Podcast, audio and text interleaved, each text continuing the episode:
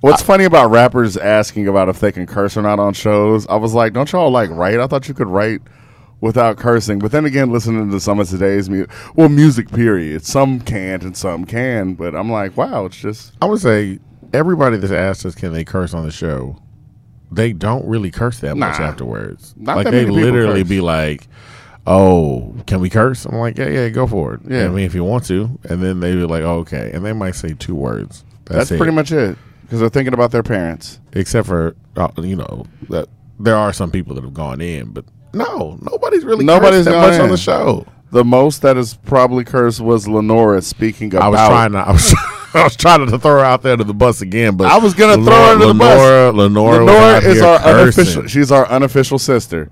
cursing. Cursing, bad. She can't be our unofficial sister. My mom would be upset with that, with that all that level of cursing. Hi, mom. Facebook, the Facebook. The I was on a conversation on Facebook earlier, and they were saying like spaghetti can't be a side. Is spaghetti a side or is it a main dish? Our grandmother says it's a side. It's a side. So I was like, yeah, I didn't know this was a thing. Is a hot dog a sandwich? Yes. No, it's not. It's a taco. Okay, there we go. It's a taco. You can't call a hot dog a taco. First Yes, of all, you can. to- okay, You can call it a taco. All right then. Black and ugly as ever, ever. Stay Houston down to my socks. It's your boy. Ha ha. Nah, what's my name again? Carlton Banks. Also, Fashion Nova Casanova. Also, I'm sorry. No, I'm Fashion Nova Hova. Uh, yeah. Ding. Fashion Nova Casanova works though. Nah. Um, what's it called? Um, I don't even remember who I am anymore. Oh yeah, I'm Carlton Banks. Carlton with a K B A N triple X. Carlton with a K B A N triple X. That's what I want the dang. I want it down. Carlton with a K B A N triple X. and that's where the thing would go. Carlton with a Man, keep and triple X. Ring. Carlton with a KVA and triple X. There There, we go. go. There Got it. go. And over to my whatever side it is today. You said my right. Oh, okay, okay, that's us. That's us. Co-host. That's me. my brother over here waving. Somebody was waving. I was waving at somebody at the studio, not the studio audience, not the audience. We don't have a studio. We don't have a studio audience. yet. All right then. So Jess Devon. I don't know what, what what's up with the gunshots. Like why? Because I like it. Okay, that's cool. That's Yeah. cool. Let, let, let's It's a cannon. let- the cannon. Cannon. Okay. Let's get to our guest today. Yeah. Who's our guest today? Our guest today is. You can go to introduce him. I'll let you handle that. Usually I go into a long tirade of doing guests. You're You so ain't got no like long quiet. tirade? I don't. He's a quiet man. We got Damian Randall. What's Yeah. up, y'all? One, Damian Randall, who we go. like does uh, a lot. that's the thing. Like does a lot. Trying to do less, but doing quite a bit. Yeah. Yeah, definitely, and we're going to talk about that. He does so much that there's a half he doesn't uh, even talk about. Uh, Yeah. yeah. Yes. Yeah, there's a whole man of few words. That's like because I told him now. Look, Damien and I have filmed uh, or recorded another podcast, and I was under the impression that Damien just didn't want to talk about himself. Like I was like, hey man, you know, if you ever want to come on the show and do a little thing, but I mean, you seem like you know. He goes. Oh no, I'll talk about myself. Like, I ain't got no problem with that. I was like, oh okay, okay. I was just like, don't. I just don't do it on an unsolicited basis. I don't just insert myself in the shit. Ah, That's good. Okay, okay. And yes, I was the person who was asking about cursing ahead of time. Yes, That yes. was you. No, no, no. Actually, I mean, What are you everybody- talking A number of people asked that though. Literally every single person. that's come. Everybody says Every single one. Like, like it's like old school TV. Like we going live. Oh, the radio. Like, like it's They'll be on the Breakfast Club. Can we curse up here? was like- Did you hear Ray J? you can definitely do it. Okay. I don't know why people ask if we Yeah. curse on the Breakfast Club. I'm like, have you watched the Breakfast Club? You I'm can like, curse. You can Yeah. curse. You They'll can. bleep it out if they need yeah, to that yeah, I'm day. about to say they'll fix it. They have a professional bleeper out there. I'm about to say they'll fix Yeah, it in do- post. I'm like, they, they'll do it in post. They have a professional a professional bleeper. he said they'll do it in post. Sometimes they're a little off, but they'll get it in there. Sometimes. Sometimes. they're. And that's the spice of life. So yeah, this is uh, it's weird for me to be on this side of it. Usually, I'm the one. Uh, You're always. You're so I'm usually the one behind the uh, the controls, Really? Watching all the tomfoolery. Yeah. Don't you don't you Lately, you've been the one behind the controls, but we are also talking about you used to be in front of. Uh, we're talking about. I mean, Okay. you headlining shows in Prague. I mean, it's like that's what I'm saying. Oh, yeah. So you were definitely at one point in front, and then you made the decision to step back. Oh, yeah. Which do you prefer? Uh, it depends. It it really depends. Um, once I start doing one, I kind of miss the other. If that makes any sense. Okay. The the one thing about being a I don't I don't know where you want to start with it, but I, I'll just speak in generalities. One thing about being a musician is Deep Yeah. sigh. deep side. you and, and this is just this is just real talk. You have to come to a point where you realize that you may not be as in demand anymore as you were at some point. Ah. and it's time for you to step back and, and, and figure out what else you can do in and around that. I think what happens with a lot of people is like if someone wants to be a rapper, they will rap until someone else tells them it's time to step away. Um, I know that we got to a point where the demand for our music wasn't as high as it was at some point, and we said, you know what? Let's take this time to diversify what it is that we do, so that we're never caught out there in a situation where someone else is telling us when to step away. And so let's back I up then, because you said you don't know where we want to start. Yep. We want to start at the beginning, Okay. at the very, very beginning. So when you say we, you are referring to, Uh, my rap group, Chaotix. all right, and let's back up before then, Okay. because you didn't start out in a rap group. Ah, man. I mean, I've, you know, back on June 18th, I'm about to say. 19 Where Where are you from? Sound like Bill Cosby. I'm from Sunnyside, Houston, Texas. Sunnyside, There you go. Houston, Born and Texas. raised Southside, proud. All right. Um, enemy of the North Side. Self, self-proclaimed enemy of the North Side. That's old school Houston for real. Oh yeah, Yeah. Uh, went to Law Elementary, and then went to Askew Elementary for Vanguard, and went to Lanier Middle School, and then went to Lamar High School. Now, are you uh, at what point in this career, up up to high school, are you deciding I want to get into rap? Are you even affected by rap, or like like anything? Man, up until up until high school, I was going to be a comic book artist, Really? Okay, you know what? That's okay. and then rap ruined my life. Uh, How did it ruin your What life? com- wait, wait, wait! Before we even get at that, so let's, let's get on the comic books then. Oh, I would say you're talking about the comic book artist. Like, Yeah. what, what comics were you looking at, and what were you trying to draw? What were you trying to get into? all of well, you know, comic books. This is this is the funny part. Out of all the conversations I, ha- I have with people about music and movies and every everything else that they know me for, comic books are really my first love. Okay. Uh, my mother took me to comic book store when I was eight years old, and back then, you know, they sold comics on a newsstand. I was buying mostly X Men comic books, uh, like GI Joe and Transformer comic books, um, Superman, Spider Man, and Okay. and I would just I would just draw. I would just I wouldn't trace, but I would actually I would look at the picture in the book and just draw it freehand on a larger scale, uh, just to practice, just to practice my forms and then up until I, I said high school, up until middle school, um, I was really going to be a comic book artist. I was, I was, I was. I'm not gonna lie, I was kind of cold with it. I was pretty good with it. okay. And then uh, a friend of mine introduced me to Eric B and Rakim, and What grade was this? this was I'm about to date myself. Yeah, yeah, you are. um, seventh grade. Seventh grade. Eric B and Sixth, Rakim. no, sixth grade. Sixth Okay. grade. Eric B. and Rakim. Um, changed my life. Mm-hmm. Uh, the following year, I was introduced to NWA, and that Change your life again. changed my life even further. And I was like, I really, I really, you know, I'd kind of I'd known of rap before then, but those really gripped me, and I just started diving more and more into music, uh, more into KRS One. Uh, by the time I got out of middle school and into high school, it was really like a Tribe Called Quest, De La Soul, Pete Rock, uh, Geto Boys, Too Short, Pharcyde, like it, the the entire the entire spectrum that we'll call it of of hip hop. I really got into that, and actually through high school, I was a dancer.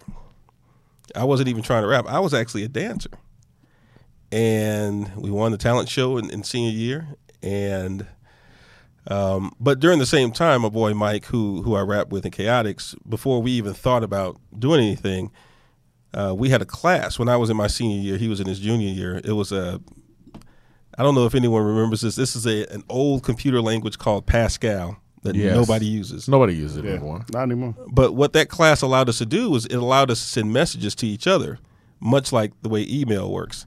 And so we would send like little little bars to each other, just little hot bars to each other. Like, "Ah, and we would spend the entire class. We almost failed the class because we would basically just battle each other in class, and there was really nothing else. But like that's what we did the entire year. Oh, ahead of ahead of the time, battling Yeah. electronically. Just bat- just key styling on fools. key styling, Silent. key styling. Nice. and uh, so then I graduated that year, and sometime that summer, Mike gave me a call. He goes by Big Mun professionally. Uh, he gave me a call. Said that he got approached by someone who was looking to manage a rap group, and she asked him if he was in a group, and he was like, "Yes, I am." Completely lying. So he called me that day. It was like, "Hey, so uh, this lady wants to manage a rap group. I told her I was in a group. You feel like being in a group? So you know, I don't have anything else going on. I'm about to start college in the fall. Um, sure, why not?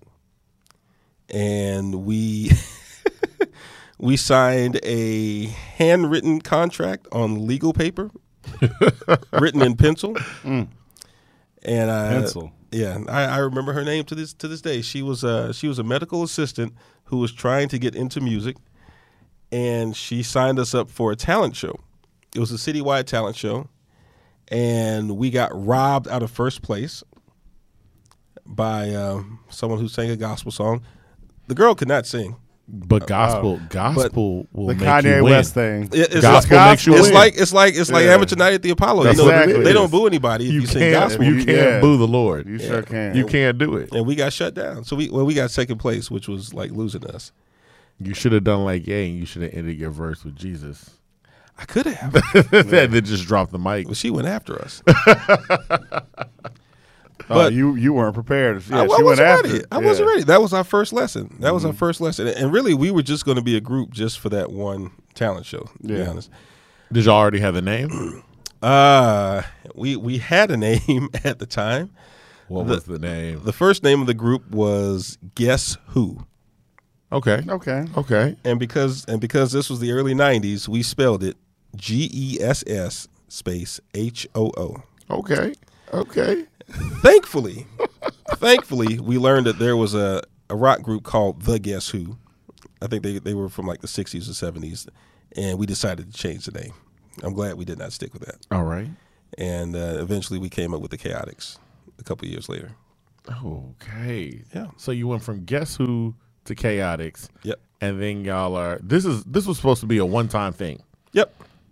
One time thing. Uh, and this was this was like '92, and but after the talent show, after we suffered that horrifying defeat um, in the in the name of Jesus, yeah. we decided that you know let's let's go ahead and uh, let's just keep writing stuff. And we we actually knew a couple guys from high school who were signed to uh, a very small now defunct label called New Style Records Damn. a group called Satin Smooth. Uh, do your Googles, do your YouTubes, you'll find them on there. Satin Smooth. S A T space N space Smooth. I'm glad you spelled it. 'cause Yeah. people- Yeah. I'm like Satin Smooth. It's like okay. you're satin it. Wow. Okay. Yeah, any any group from the '90s, you got You to had to spell misspell it the out name. You was yeah. like, because "Aw." phonetically, nah, it's yeah, not going to you're work. like you gotta do you gotta you gotta change that up real quick. Mm-hmm. Okay, so you sign.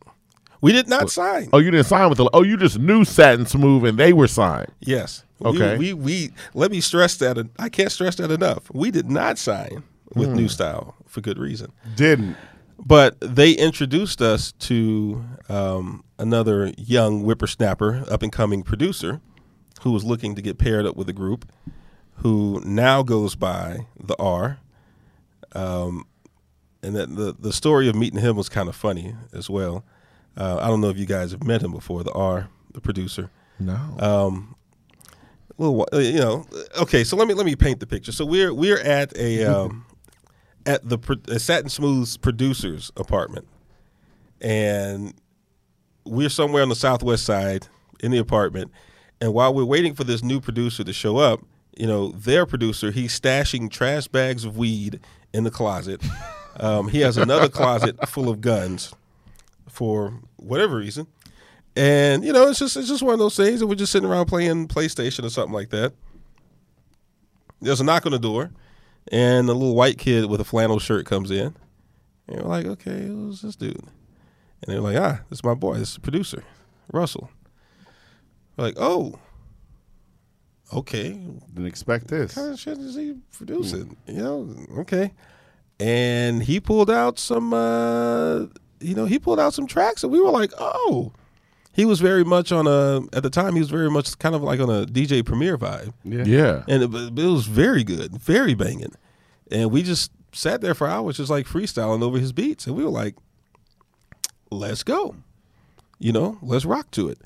Uh, a couple weeks later, we went to his house uh, up in, ooh, up in Aldine, and we recorded a couple songs, and uh, the rest is history.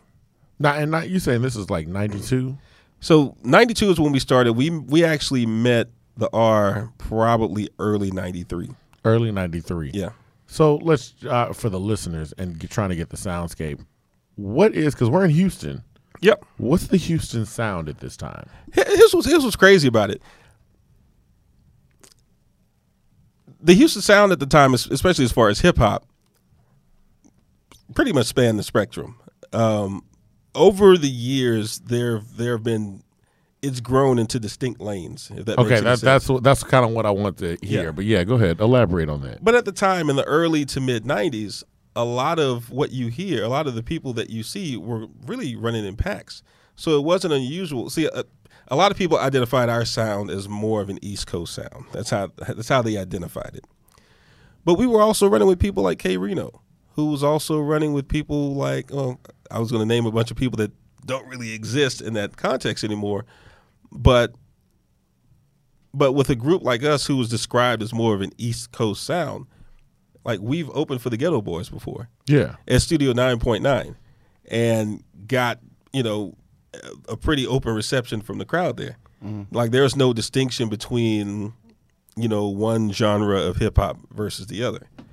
So it was it was very undivided at the time and a pretty it was actually a very supportive environment, hmm. so to speak. Okay. So you didn't have a lot of these divisions or categorizations that you have now, which is one thing that I know a lot of people who who've come around from the late '90s on never got a chance to experience. They all they've always assumed that there have been two sides of the of the stone mm-hmm. as far as Houston rap is concerned, but everyone used to run really in a in a pack. Like the R, who used to produce, produce for us, also used to produce for Fisu. Um, he's also produced tracks for submitted tracks to like Street Military. Like, Ah, he- okay. like it's it was very inclusive at the time. So what do you think? With, uh, I guess with that, what kind of started happening? Was it just one part started getting popular, and then things just did the outside world define it, or Yeah. did we define ourselves? How'd it go? The telecommu- the Telecommunications Act of, if I'm not mistaken, 1996 Hmm.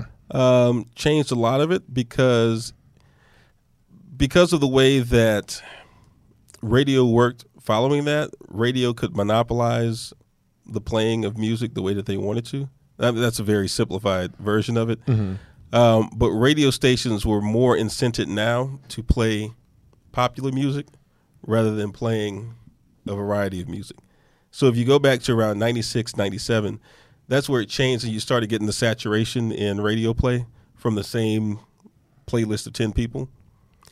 And once that happened, um, radio at the time still heavily influenced what people listened to and what, what was in demand for a lot of people. Because just to give you an example, like a few years before, I remember when I was working at Astroworld, and I was right next to a spot that played music all day at Astroworld, and and they would play 97.9, and you would hear Geto Boys followed by a Tribe Called Quest, followed by NWA. Like there, there was just a mixture of things. Come 96, 97, you had the same 10 artists on. Ah, okay. And Okay. for a lot of people, especially Houston has always been very impressionable in terms of people from Houston. I hate to say it, people from Houston tend to follow what they feel is already popular. That's happened that's happened a lot. And Yeah. a lot of times at the expense of local talent. So they would say if these 10 people that are being played all day are the people that are being played, then that's who I need to pay attention to. And it just so happened that they tended to favor um, what was, I guess, a more predominant mainstream sound at the time, or whoever had bigger pockets to get play on the radio. Because I would say, like from our perspective, we're coming back to Houston about 93. We're coming back to Houston in '93, and shortly thereafter, because before when we were here, like when our cousins would give us tapes of the Geto Boys. Mm, Easy. We got a couple of things, we- but I know when we did get here, and we're starting to enter high school. Houston seemed real West Coast. yeah, Houston was like West everything Coast. all of a sudden i was like we gotta, Spokes. it was a very much like a heavy tupac influence like i was like yo i'm like it's it's like tupac lives here almost Yeah. yeah. that's what it kind of felt like and so even when i remember when it was like the big east coast west coast thing i was like well i listen to so much east coast music but it was like everybody was like oh we listen to i don't, like, I don't listen to Mobb Deep i don't listen to wu-tang i don't Yeah. listen to none of that stuff and i was like oh okay so houston is just west coast that's how it felt Sure. Where, where did y'all go to before y'all came back to Houston? Alaska. we were in Alaska. Oh. We were completely separated from everything. So Okay. basically, whatever people would send us or give us, that's what. So that's why And I was like, MTV. we was Yeah. really on Because the we was in the we was in the classic rock and George Michael Oh, at yeah. that time. oh, absolutely. I'm still a big George Michael fan. Uh, I was listening to Aerosmith when we went up to Yeah. Alaska. I remember uh, the year Janie's Got a Gun Yep. was out, and then somebody Groove gave is in the it might have been Reggie. It might have been Reggie that gave me the Geto Boys. I didn't know. And, was and Jermaine. gave uh, Jermaine. Jermaine Yeah. gave me the Geto Boys tape. Jermaine gave me Shout out Jermaine, by the Eazy-E. the no. Jermaine gave me the Wu Tang tape. Oh, I think yeah. I took the Wu. I took a Ghostface CD from them. I didn't know who Wu Tang was. So when I first heard it, first of all, I thought Wu Tang was one person, and I mm. thought that one person was Ghostface, and I thought his name was Wu Tang. So I'm jamming it the whole time. then when I start discovering anything, I'm like, Dog, who's this other dude that's always with them? I'm like, oh, okay, I was wrong. Wu Tang is Raekwon and yeah. Ghostface. They got a group. That's kind of cool. Then I keep listening to things. I'm like, yo, who are these seven other people in the video? Like, so, so yeah, from our perspective, Houston was. I'm, I'm with you on that, where it's like impressionable. Impressionable is the the nice way Yeah. to say it. Well, we were Houston was kind of in a unique position, and I'll explain why in a moment. Now, one thing about um, in the early '90s, especially, a lot of the southern states, for what for whatever reason, strongly favored West Coast music. They really did. Yeah, uh, and I mean from from Atlanta all the way over across the board Look Jermaine to Dupri. California. Yeah, Yeah. a lot of them favored Absolutely. West Coast music. So a lot of a lot of the sound that you heard, especially from Southern artists at the time, was heavily influenced by West Coast music. Um, Houston, at the time, had um, Southwest Distribution, which was the largest independent distributor of music in the country.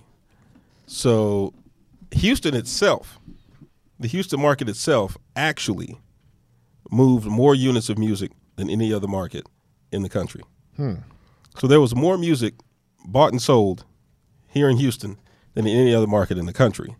Because of that, we were fortunate that we did receive a lot of music from a lot of different places. So we we received East Coast music in equal supply to West Coast music hmm. and so forth. Like a ton of it. So and we were fortunate because at the same time, again, if you go back to like 93, we're also listening to, you know, we're listening to Biggie. Uh, Biggie's coming out around then. Wu Tang drops in '93. Got a funny story about Wu Tang. Um, We'd like to hear it. Okay, uh, but we we have this convergence of music from all different places because they're all sending their music to this very large independent distributor in Houston, and we're getting the benefit of all of it. So we were kind of unique in that sense. But then again, when when the radio play shifted, and they were more incented to play quote unquote popular music, We shifted with them. we shifted right with them. So even now, a lot of times when, you know, um, there's the thing that if, if, you, if you talk to a lot of Houston-based talent, they'll tell you you don't really Houston people won't really jump on your shit until you blow up somewhere else. And I know everybody in every market says that, but it's especially true for Houston. Yeah. You Yeah. don't you don't really blow up in Houston until you blow up somewhere else. Um, Wu Tang. So back in 1993. I love this. we were working with a gentleman by the name of Will Strickland, who at the time was the, uh, the radio DJ for uh, KTRU, um, the Rice University radio station. Um, he was a Saturday. I forgot the name of the show. Came on Saturday nights. We listened to it every week. but Will was also pretty. Uh, he was also pretty involved in um, working with different labels because uh, because the Rice radio college radio back then was very big in terms of breaking artists, and and labels were incented to keep relationships with college DJs, and Will was very influential in that sense. I remember early in 1993, he kept telling us about this group that was coming out later this year called Wu Tang. Like, that's a corny name. What does that even mean? It's like it's a Wu Tang Clan. You know, they a lot of what they talk about, you know, is based on kind of like on martial arts stuff, blah blah blah. You know, they're really into like Shaw Brothers stuff, uh, martial arts flicks, and we're like the, the shit just sounds corny, but whatever. and he was like, promise me. He, he was like, believe me, I promise you, these guys are gonna be big one day. We're like, okay. um, December twelfth, nineteen ninety three. Uh, Wu Tang came to town for the first time.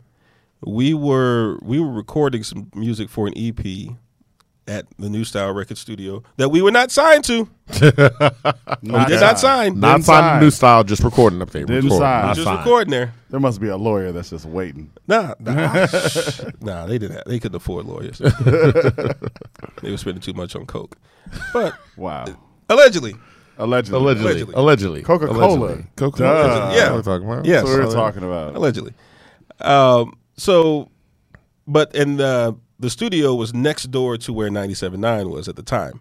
So a lot of times when talent came to 97.9, they didn't have like a real waiting room at the time, so they would use New Style Studio as their green room, kind of sort of. Ah, okay. So we were in there recording.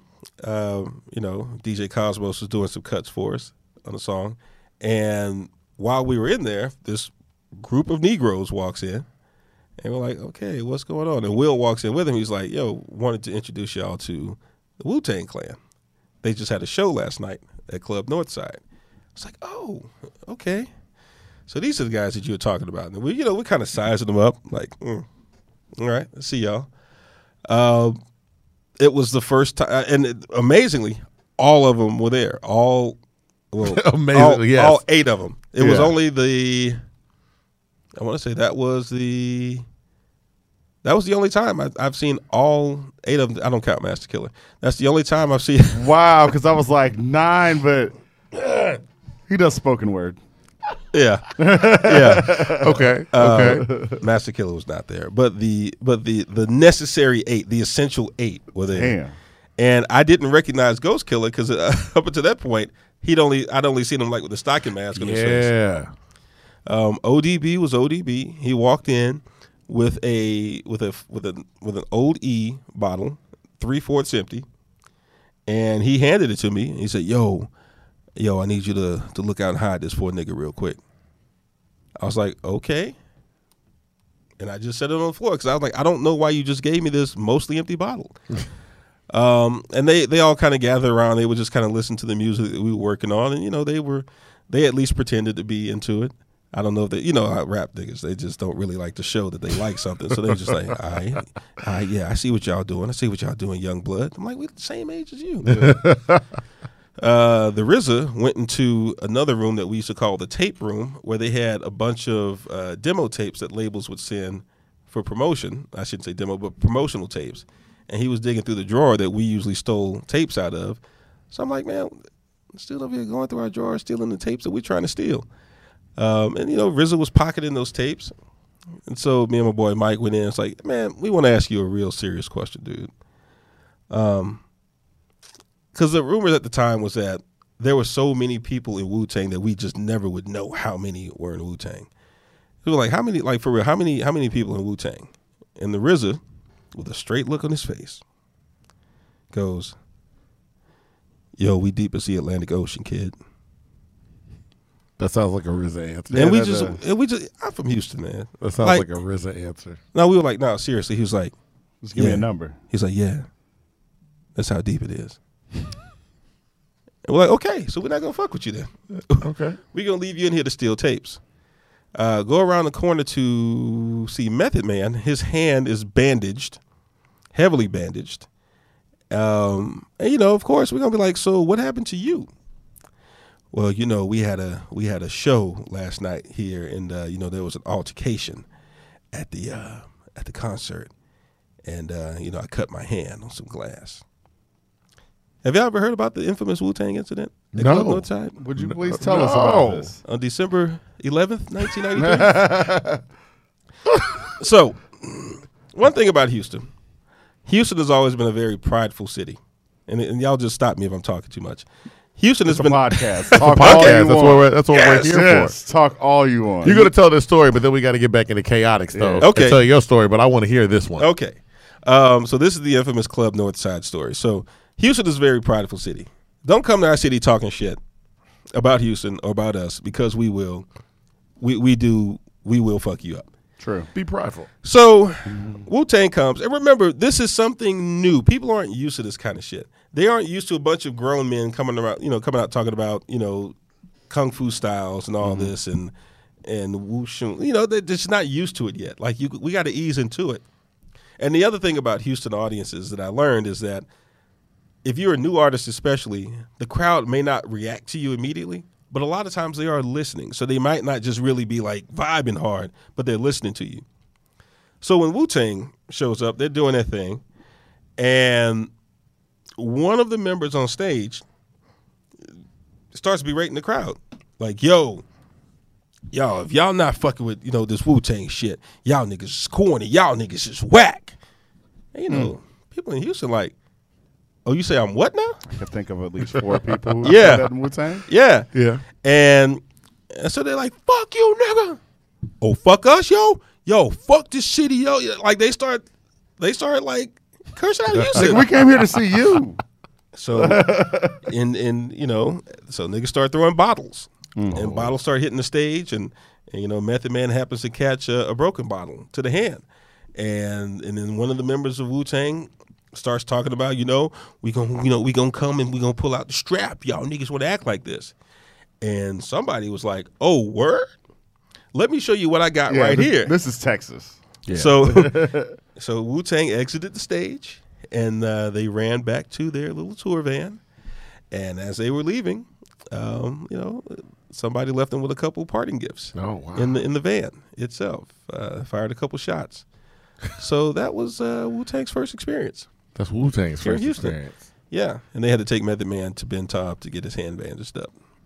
So he got the full Houston experience by going to Ben Top. I was about Went to to say, Ben, Ben went to Ben Taub. Top. went to Ben Taub. His, his his hand's not going to work the same. It's Now, Hey. you, you were saying like okay things that I learned about Houston. You're Yeah. learning some of these things about performances and how Houston was responding, Mm-hmm. being a performer right. in terms of uh, K-Otix. So K-Otix, Mhm. like, are you guys when you guys first decide now? First of all, you're not signed. No, Still not signed. still So- no. what are you guys doing then? Are you just you're just recording? What's the plan here? We're just like we're gonna record, we're gonna release an album, but we're not signing y'all. we made a conscious decision at the time. And now, mind you, we are from 92 to 97. Because 97 was when we officially released our first project, so to speak. We did make a conscious decision in the beginning to spend at least a couple of years really just working on our music and on our performance and, and working on because we're, we're very competitive in terms of if we see something out there that that we want to compare ourselves to, like if it's like a tribe called Quest or De La Soul, mm-hmm. we, we're telling ourselves we don't want to put anything out until we feel like it's at least on that level, quality and presentation wise. So we spent the first few years really just we did a lot of demos, a lot of recording and re-recording, uh, performing a lot locally, because for us live shows were the meat and potatoes of what makes you an artist. I believe. Uh, what happens when you actually get out there in front of people? Yeah. So, and I remember the first couple of shows that we did. We have a you know a couple of people who were close in our circle who gave us some very honest feedback on it, and you know we were like, we definitely got to get better at this part of it. And you see it nowadays. Like you see you see artists that sound good. They sound good in the ears, but when you see them on stage, you're just kind of like, That's the running thing that's going on now where you're talking about some of the and we're not gonna get into it, but the Yeah. newer R and B cats where it's like, yeah, you wrote good and you got great music and Mhm. everything, but performing on stage is different. That and I think that's that that drives who you are home more than anything else.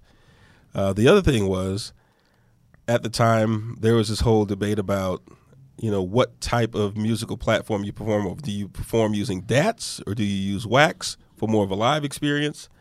Uh, there were people at the time who were even back then who were recording. I mean, who were performing over their own vocals. And our whole thing was we we were like we will never, we will never do that. Okay. Never do that. And I know a lot of people. I think people do it today more than they than they've ever done it. Oh yeah. Just performing on top of the vocals. Oh, yes, And absolutely. and we're like, we want to be so good that we don't have to worry about that because we want to be ourselves, and we don't want to give you the exact same experience that you get on the record itself. So we spent five years just doing music, not worrying about getting signed, not worried about doing that. Because our first release, we wanted to do independently, regardless. We wanted to put, we wanted to press up our own vinyl, put everything together, sell it ourselves, just to get that full experience of how the process works. So that was y'all's goal initially to Initially. stay to be independent, at least on that first release. Yes. Okay.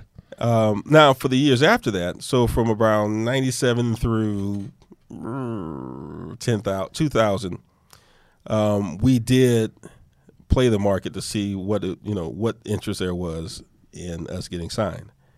And we did get, we did get approached by a few labels, um, Elektra, Mercury, um, Atlantic, East West, somebody said Def Jam. I, I still don't believe it. Um, and a few more. Like we we did get we did have meetings with labels. The the problem was the even at the time, you know, we we're smart cats. We we know how to read. We would read the contracts. you know, and we even if we had lawyers, we would still read the contracts. And even if you don't know all the legalese, there are just certain things in there that just don't rub the right way. Yeah. Yeah. You know, all of them at the same all at the time, all of them had the clause where basically they would have options for your music for like ten albums. So you would start off with one album, and it was up to their discretion if they wanted to. If they felt like they wanted to hold you over for another album, they would hold you over for another one, and another one, and Yeah. another one, So all the way up to ten All the way Yeah. to ten. Okay. and all of them had that. And it was like, no, because if you know, like if we just want to do this one and don't really want to fuck with y'all after that, we want to have the ability to to walk away, or you know, reduce that number to two or three or something like that. Because most careers, most music careers, aren't coming anywhere to close to ten albums. So you're basically you're basically saying, I want you for for a lifetime. I want you to I want you beholden to me past your usefulness. Yeah. This is basically what De La Soul is going through right now with Yeah. Tommy Boy. Absolutely. It's the exact same scenario that, that De La Soul's dealing with Tommy Boy right now. So we were like, no, that's not really favorable to us. And and around this time, so around 97, 98, we have enough knowledge of what other artists are already dealing with. Um, Jive was another label. And I remember speaking with people close to a tribe called Quest, who's my favorite group of all time um, the Low End Theory was my favorite album, and I'm thinking like that album blew up. That album put them on the map, and Yeah. I, and I know Tribe has broken down the numbers in the documentary since, but back then, learning the real numbers behind what they were getting from something from an album that changed my fucking life, I was like, no, Yeah, this can't be life. no, I was like, no, we're not doing that. Like, shit, we made more money pressing up, uh, you know, fifteen hundred copies of an EP ourselves. So, like, we're just gonna keep doing it, um, until we uh, sign. Okay. Well, wait. Okay. Until you know what? Before we get into the intel, and we're gonna we're gonna get to the intel. Let's play uh at least some music. Let's play a video from y'all. Let's play. Uh, you know what? I'll let you pick because we got the pin, lonely piano, rare breed, and legendary. Let's do let's do Rare Breed. Let's do rare. Breed. That video was fun.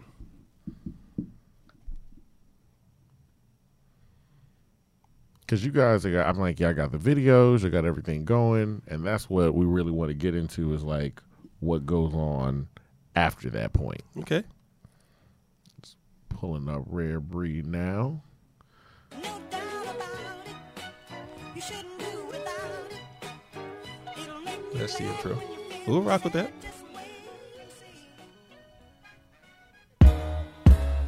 Picture a solitary figure approaching the spotlight and a mic stand.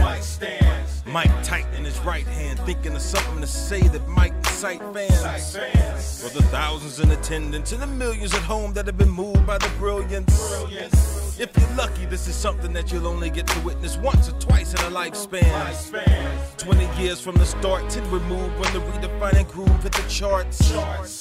Universally acclaimed, board certified and specializing in bad.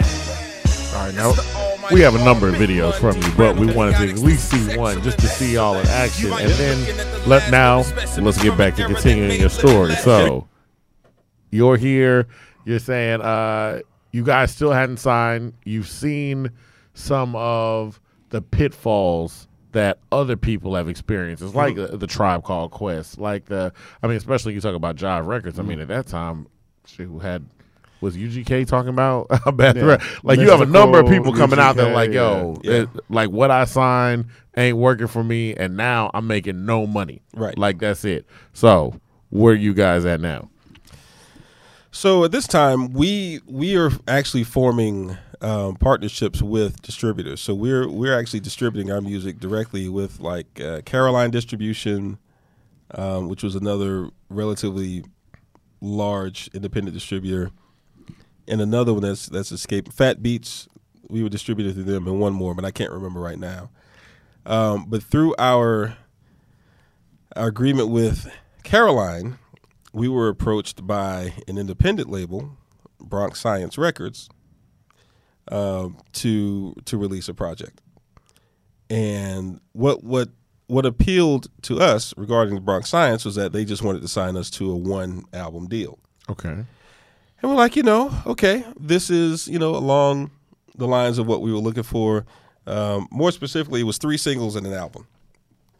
And they were going to give us an advance and all this. And, and our expectations were not that they would do for us what a larger label like Jive or Elektra or someone would do. Uh, but what Bronx Science was able to do is that they were more, they could more effectively target the more indie audience that we had. Um, they they were able to target more of the mom and pop shops, and most importantly, they had a presence overseas as well in Europe. Okay. Um, with that said, fuck Bronx Science. um, let- let- hap- what let- happened with actually, it? let- Why? Let, me bring it back. Let me bring it back. So what I am thankful for is they were able to put our Universal album um, in rotation worldwide.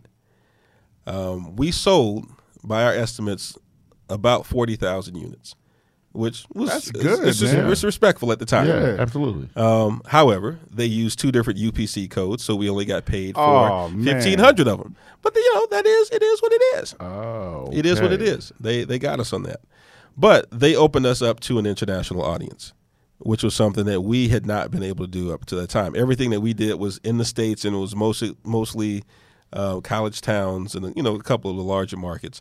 But they actually introduced us to the international market, so Paris and Germany. Um, I say Paris like it's a country, France, Germany, and, and, and most of the other European states, um, they opened us up to, um, as well as Japan. So because of that, even though we didn't make a dime off of the sales from Bronx Science, um, it allowed us to finally tour internationally. So, like in 2001, we went to Japan with DJ Cash Money and spent about two weeks out there. And then in 2002, 2003, and 2004, we were able to tour in Europe hmm. about a month each time. Fun fact. Fun fact. We are the first. We are the first hip hop group in Houston to ever tour internationally. Really? That's a big feat, man. Congratulations. It's a huge feat. I, I have to, I have to throw that up there. Before the Geto Boys, before even the later cats like Paul Wall, Slim Thug, we were the first hip hop act to tour internationally from Houston. oh, that's that's incredible. That's really good. So, oh, and it was it was actually it was actually a learning experience for us because a lot of people out there obviously didn't know they had no idea especially internationally didn't have any idea of what houston was they they thought it was a lot of people thought it was a suburb of New York because of the way we sounded. Ah, okay, okay, and okay, you that makes sense. And we had to, you know, talk to them about Texas and you know, in 02 and 03, the the reference point was uh was George Bush at the time. So, you know, you know where George Bush is from. we don't fuck with him, but you know, it, you know, we had to go through the whole cowboys and Yeah. Indian stereotypes and all that. But it was a good learning experience for both sides because we got to show people that Houston was a very normal place, just like like everything else. Um, so yeah, that was 02, 03, 04. And then and then in um 03 or was it 04, we got to headline the the Hip Hop Kemp Music Festival in Prague. That was a huge. How many people was that? About eleven thousand. Eleven thousand people. That's yeah. amazing. It's, it's and, and what's crazy is we didn't know until we got there that we were actually headlining the festival. Um, this was the second year of the festival, and I, I want to say the first year they only did. They said that the festival only did okay. Um, I think they said the problem was they closed out kind of weak. I think it closed out that last night closed out kind of weak, and they brought us in again. We didn't know this till we got there. They brought us in to have a stronger close to it because the, the year before, like people were just leaving like the entire last day. So we had we had no idea that that kind of pressure was on us, and we went out there and we uh, we we it was to this day this that was my favorite show that we've ever done, and because of that they were able to get more sponsors for the next year, and they went on to have um, other headliners like the Roots, Method Man, Redman. Um, I think Wu Tang did one year, so they they were able to bring in bigger acts because they had enough faith that they could carry it on based on the strength of our performance. That's good. Yeah. Um, I wish we would have asked for more money for it at the time, but it, it was really about the experience more than anything. And that. And what year was that? That was either 03 or 04. 03, 04. So Yeah. now we're 03 and 4. Kax, we you released an album now, even though it's with this particular record label that. Yeah. you don't like. But And then, well, in oh yeah, in 2000 we released one with them, and then in 02 we released the Black Album independently. Mm-hmm. In 03 we released a project called Ethos, which was more of a compilation, but we still released that one Yeah. ourselves as well. And and then in 04, once we stopped touring, we we decided to work on to start working on the proper follow up to Universal. Um, and then that's kind of when that's kind of when things started to change a little bit. So, in 2004, at this point, we've been a group for 12 years, yeah. and one of the things that that we came we came across, and it was kind of it was kind of a wall that we hit was both on the writing side and on the producing side. Neither of us had, had ever worked with anybody else. We we'd always only worked with each other, and some of the so for some of the music that we were working on at the time, you know, we were we were always heavily into getting feedback from people throughout different stages of the process. A lot of people were saying, you know, it's starting to kind of sound the same, It's starting to sound formulaic. Um, you know, you guys need to figure out a way to switch it up because, you know, even though our Universal album was well received, there was some criticism that after a while it started to sound the same. We had like 20 songs in that album. Okay. So the songs started to sound the same.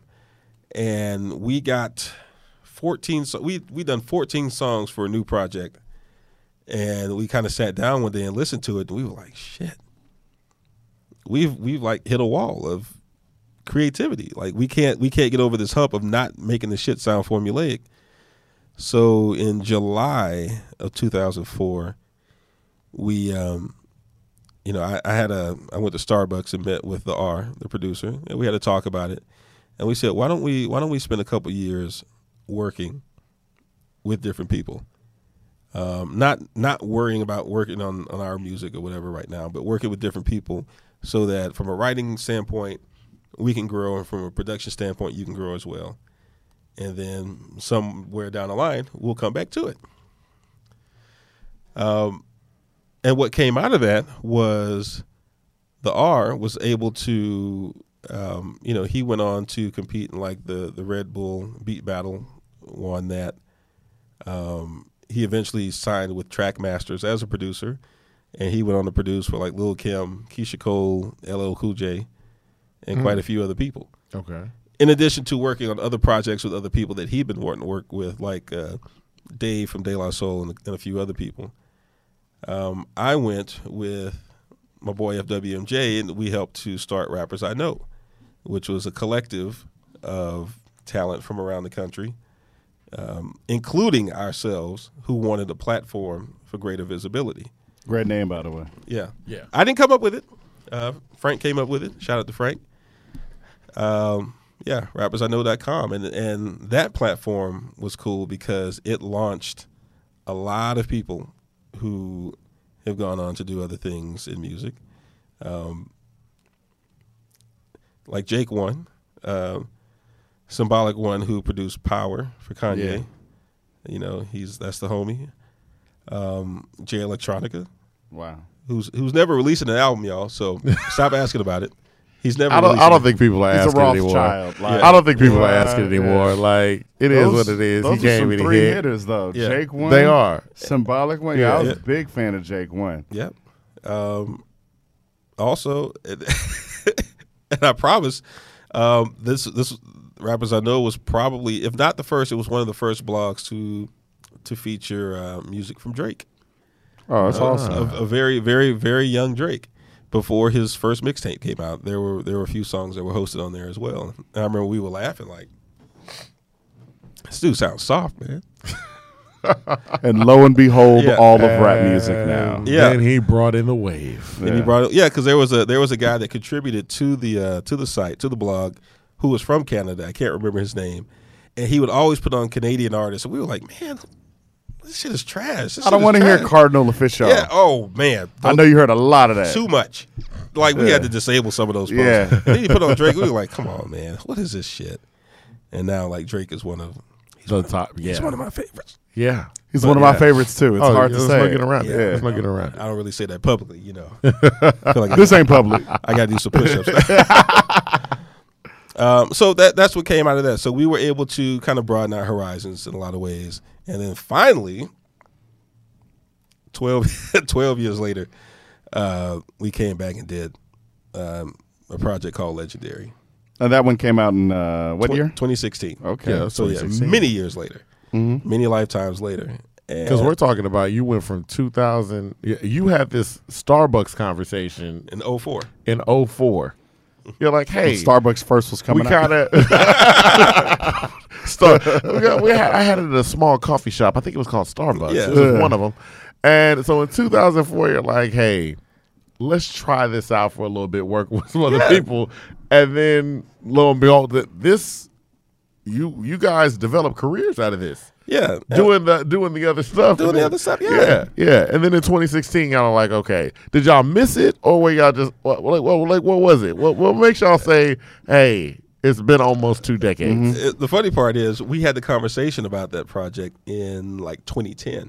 Okay, and we were just you know it was just one of those things we were catching up and we were just like man what would it be like if we did a project right now okay, okay. and we kind of you know we just kind of felt it out a little bit and it, it was weird because everything just kind of fell into place.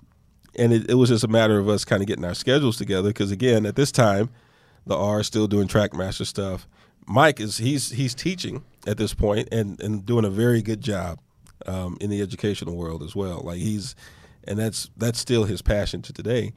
And i had started diving more into filming and videography.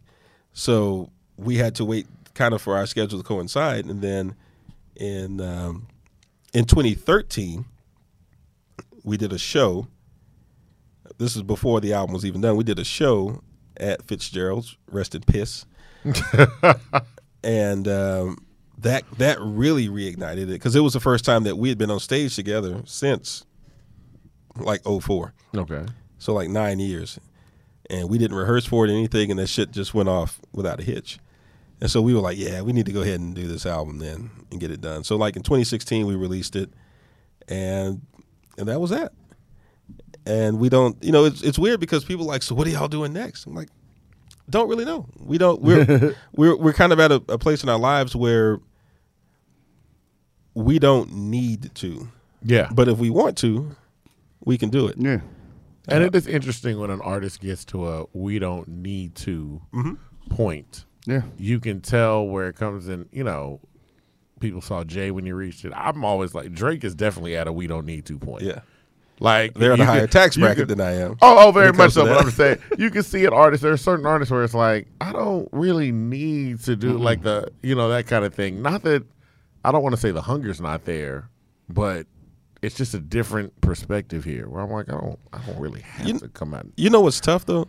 For me, it's tough seeing. Uh, one of the reasons why I don't like to watch a lot of performers that I grew up watching perform now is because I feel like a lot of them are caught in this. I have to perform because I have to. Like the boxer that's boxing like too Yeah. many rounds. Yeah. Like you're like you don't have to do this. Yeah. You know what I mean? But it's like yeah I do. Like Yeah. I, like honestly, I feel like this might be sacrilegious. to say. I, I feel like like when I see Rakim perform now, Rakim is most likely in a very good place right now. But there have been times over the last five years or so when I've seen him perform where I feel like he's only doing this because he has to. Yeah. Yeah. Like this is his plan A and his plan B. Um, yeah. For groups like De La Soul, who whose entire pretty much entire catalogs have been held hostage and they can't monetize their catalogs, De La Soul has to hit the road every year or so in order to in order to make ends meet. Absolutely. And it, it and I never wanted to be personally I never wanted to be in that position. So yeah, it's it's a good feeling to wake up and say, Well, I don't have to do this Yeah. if I don't want to. Now, rappers I know, Yep. you kept up with that, Mhm. and then tell us about Ill Mannered Media. Okay. Um, Ill Mannered Media was it, it started off as really my um, videography company. Uh, back in I think 2010, when I got laid off from a job, I decided that I wanted to I wanted to do video full time. And the reason I really wanted to get into video, honestly, was because as a musician coming up, we always wanted to do videos but could not afford them we couldn't afford to have anyone shoot. And I always said that one day I would get the equipment necessary to where we didn't have to ask anyone to do it.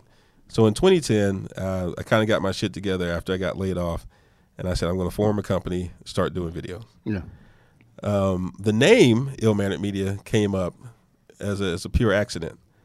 At the time, It had nothing to do with Nas Illmatic. Nothing. nothing to do Oh, with it. Nothing to do with it. Um, that's another story. uh, We here for him. yeah i uh i went i was i was messing around online one day and there was an anagram um program or whatever where if you type in a word or a series of words it'll tell you what other words could be made out of it.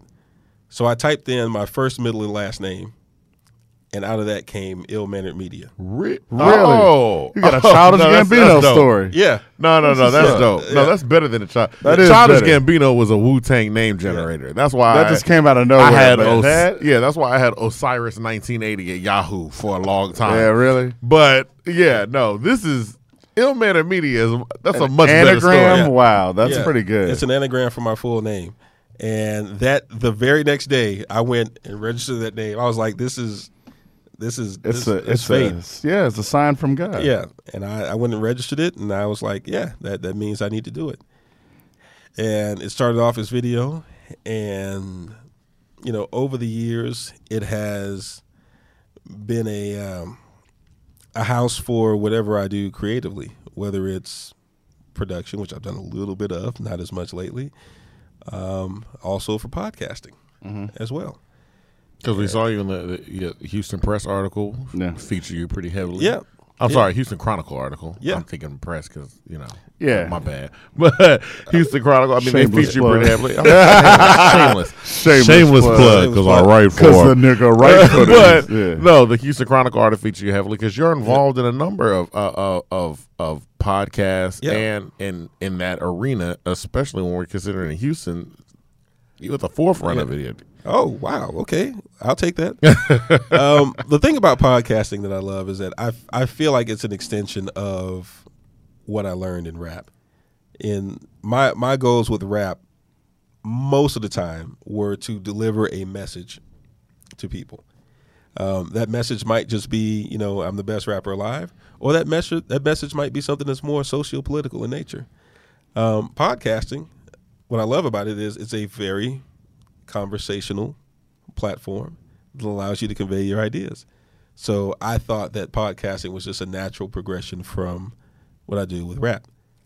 Um, and it really started off with me and a buddy of mine uh, named Remix. We were at his studio one day and we were just bored and we were like, let's just record ourselves talking about whatever it is that we talk about.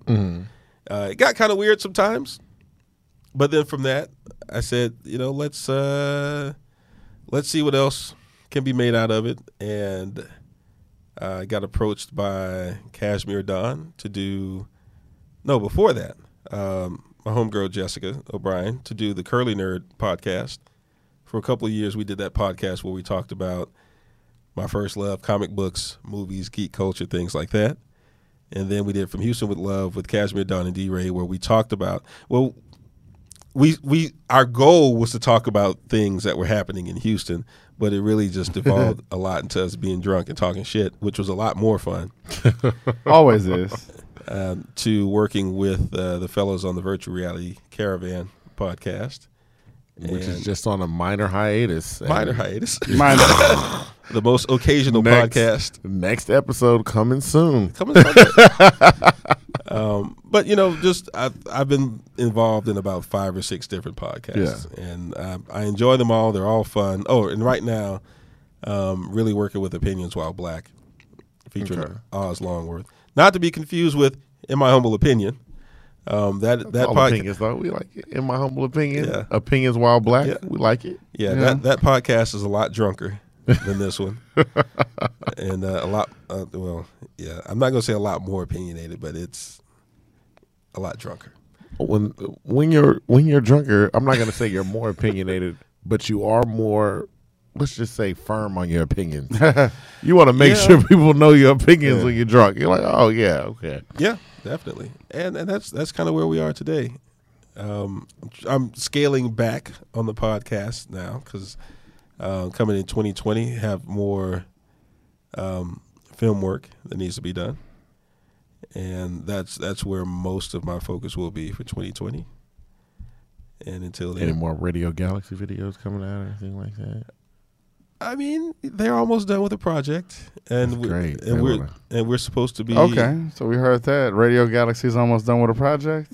This is just a shameless ad. In my humble opinion, loves Radio Galaxy. We kind of do. And we want them love on to the- have them come on. Really want them on. Hey, he didn't even I- plan this too. I just fronted him right now. I was like, oh, let me get him. On I'll wear a camera right luchador mask. I'm really want them on. I'll drag them out here, man. I actually, once the album is done, I will drag them out here to to get them on here. You heard it first. It's recorded. Yes. Not only that, not only that, I promise, because it's that because You looked it's, around. it's a number of them.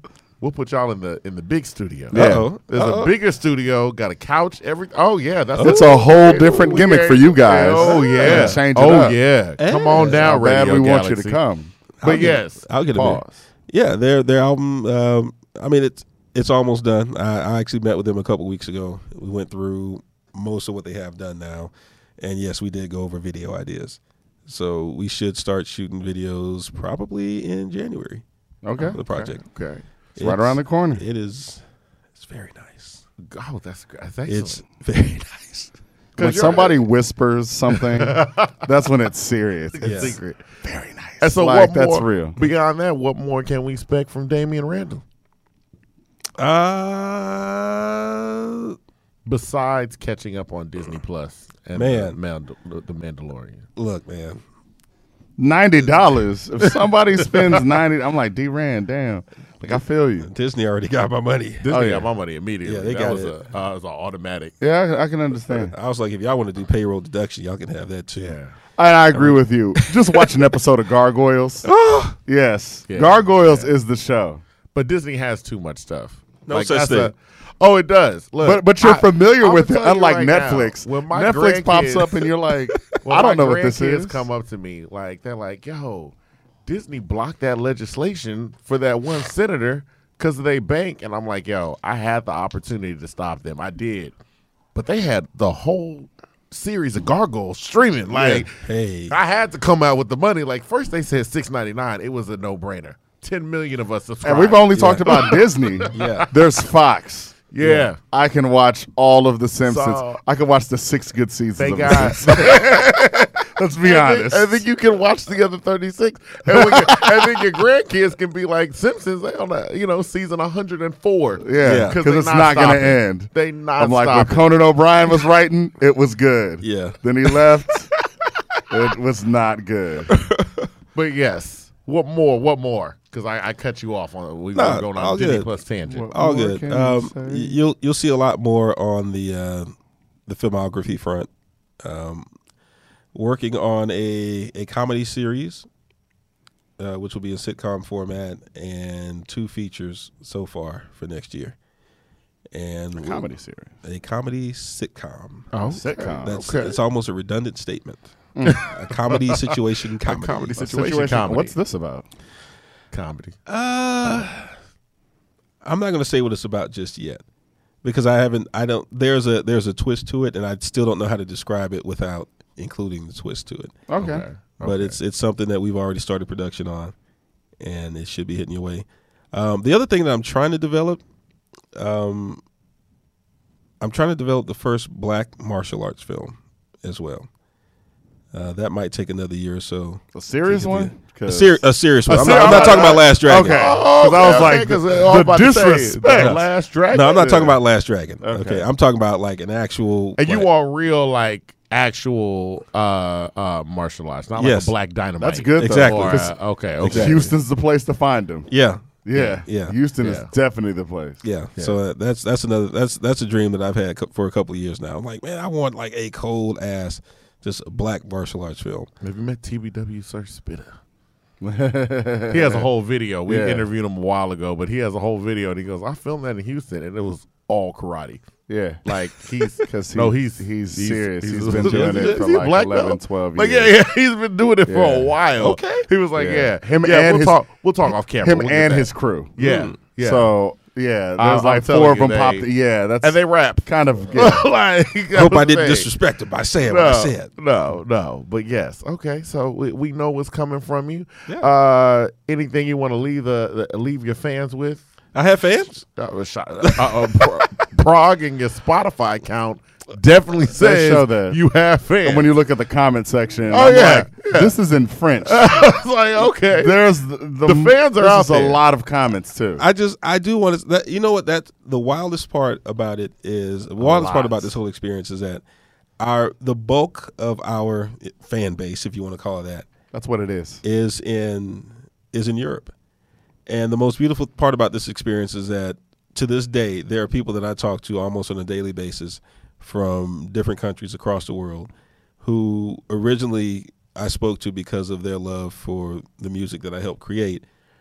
But I have for all intents and purposes genuine friendships with That's good. and I've I've been able to develop a more global perspective of things um, by talking to different people from different walks of life.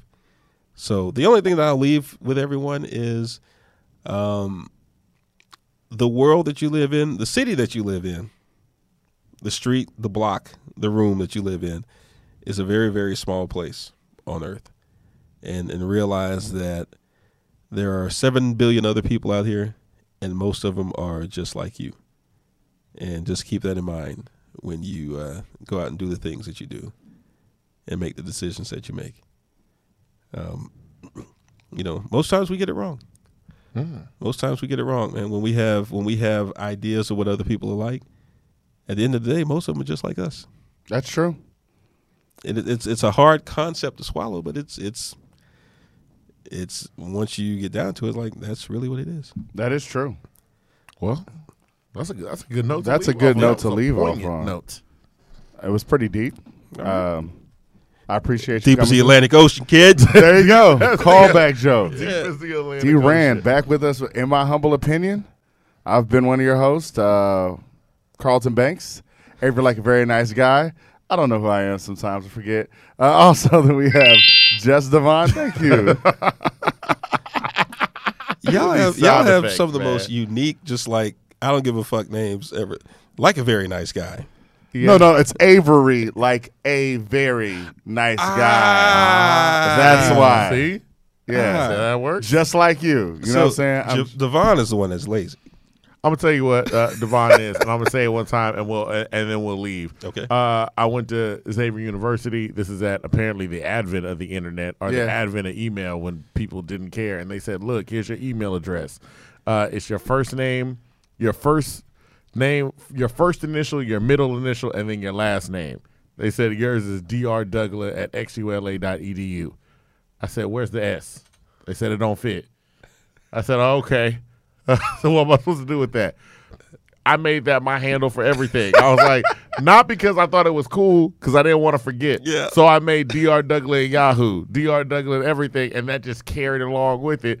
Here's but we're also as Xavier. People People, think he a thought it was doctor. Douglas. I was like, nah, but man. the, the, no, the It funny thing is, to do with the doctor. He, he went to law school, but he wanted to be a doctor. That's what he first. Yeah. went. Oh, I, So when but I, was a that, Xavier. It was. I was to be a like, he's gonna be a But doctor. it And then- definitely wasn't. It wasn't for like, oh, yeah. the doctor thing. It's like you know, His name is gotta- Devon mm, mm, mm, Douglas. So I was like, I I oh, say. I'm like, blame my mama for having the R in the middle name. That's crazy. So yeah, that's all. That's all that was. That's what it is in my humble opinion podcast. We're going out on a high note. Good night, mwah, and goodbye, bang. He don't know the bang, man. That was the last guy we I, told him. I told bang. him You to know do it this time, but it doesn't y'all. matter. Who Good cares? y'all. we're we're winning the same. Uh, we have no idea what time it was because the clock stopped. Damn, we went over.